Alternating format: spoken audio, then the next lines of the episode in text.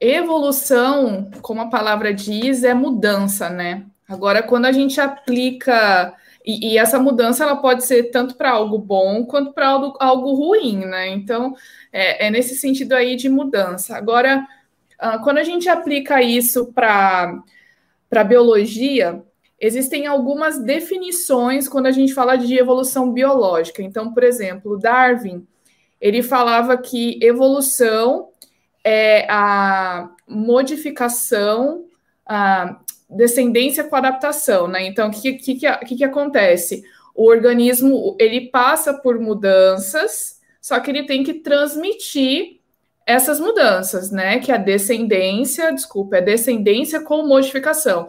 Não adianta nada ter mudanças no organismo, na população, se essas mudanças não se fixam, né? E, e tem um, um autor que diz que é o Padian, ele fala o seguinte: ele fala que essa definição ela é, ela é correta, no caso, para ele, porque abarca tanto as mudanças pequenas quanto as mudanças mais grandes. As mudanças, desculpa, as maiores. Eu estou aqui no espanhol, as mais grandes.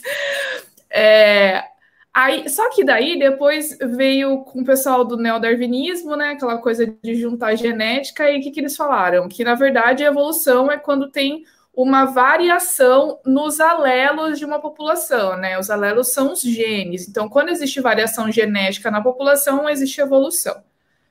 Então, quando a gente observa essas duas definições, elas não estão assim, elas não é que elas, elas estão erradas, é que elas são muito vagas, né? Então, por exemplo, a definição Sim. do Darwin, ela abarca as pequenas e as grandes. Então, a gente precisa analisar direitinho. Se a gente for entender evolução como mudanças que acontecem nos organismos, sim, evolução existe. Daí vem a necessidade da gente analisar de perto as, a micro e a macroevolução, para a gente entender, dentro da cosmovisão criacionista, o que, que nós ah, aceitamos, que tem evidência científica, e o que só é filosofia, né? É, você falou aí é, que a evolução realmente existe. É, e para nós criacionismos, como é que fica isso? Para nós também a evolução existe. Para nós, até que limite, até onde vai a evolução para nós criacionistas? Porque na, na teoria da evolução, é, como o próprio título da nossa palestra diz, nós temos a micro e a macroevolução, não é isso? É, essa evolução que você, que você se referiu, essa mudança com modificações, ela estaria em que nível? Sim, o que, o que a gente observa hoje, e está muito bem documentado cientificamente, é, são as microevoluções. Microevoluções que a gente vai considerar aqui são as mudanças que acontecem nos organismos para que eles possam se adaptar ao ambiente. Então, às vezes acontecem mudanças climáticas, às vezes uh, o, acontecem algumas catástrofes, uh, né? Então, por exemplo, aí na, lá nas Canárias está tendo uma super erupção vulcânica. Com certeza, depois que, que, terminar tudo aquilo, que dá uma acalmada, os animais que ainda permanecerem ali vão ter que se adaptar às mudanças que aconteceram ali. E é aí que vem a seleção natural. Aqueles que conseguem se adaptar sobrevivem e os que não se adaptam morrem. Então, quando a gente fala de adaptação, de pequenas variações, isso é microevolução. E isso está dentro do que a cosmovisão criacionista aceita, né?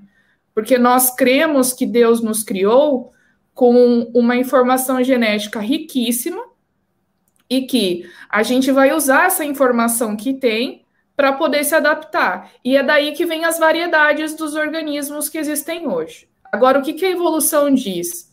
Ela diz que é, ao longo dos milhões de anos, essas pequenas mudancinhas elas vão se acumulando e aí acontece a macroevolução, né? Inclusive tem até gente que fala assim, ah, macroevolução não existe. O que acontece são várias microevoluções pequenininhas, né? Mas a macroevolução, é, que a gente vai considerar aqui o conceito, é o que diz respeito a quando o, as mudanças acontecem num nível muito grande, né? Quando acontece acréscimo de informação genética.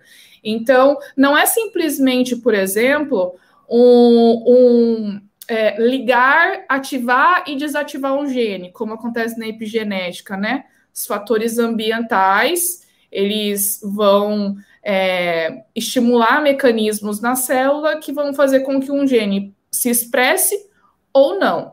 Isso pode acontecer. Agora, na macroevolução, é quando eu tenho a adição de informação nova. Então, tem a formação de um novo órgão, tem uma, nova, uma formação de novas vias metabólicas que não existiam antes, né? Uh, tem modificação de estruturas, tem a, a, modificação dos planos corporais, né? Então, se a gente pensar, por exemplo, a classe dos mamíferos, né? A gente tem uma diversidade tão grande que tem o cavalo e tem a baleia. Agora, se a gente olhar para os dois, as diferenças que tem entre os dois são muito grandes, mesmo que eles pertençam à mesma classe. Então, o animal é um indivíduo completamente adaptado ao ambiente terrestre e a baleia é aquático.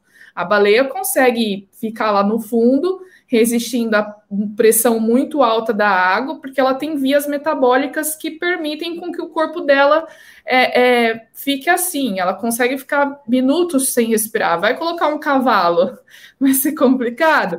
Então, realmente né, esses tipos de diferenças, né, a baleia tem barbatana, o cavalo tem a, as patas, né, então a, são diferenças muito grandes, e, e essa é a macroevolução, que uh, não estão de acordo com a cosmovisão criacionista, porque daí é muito milagre para acontecer assim, né, de Sim. informação nova.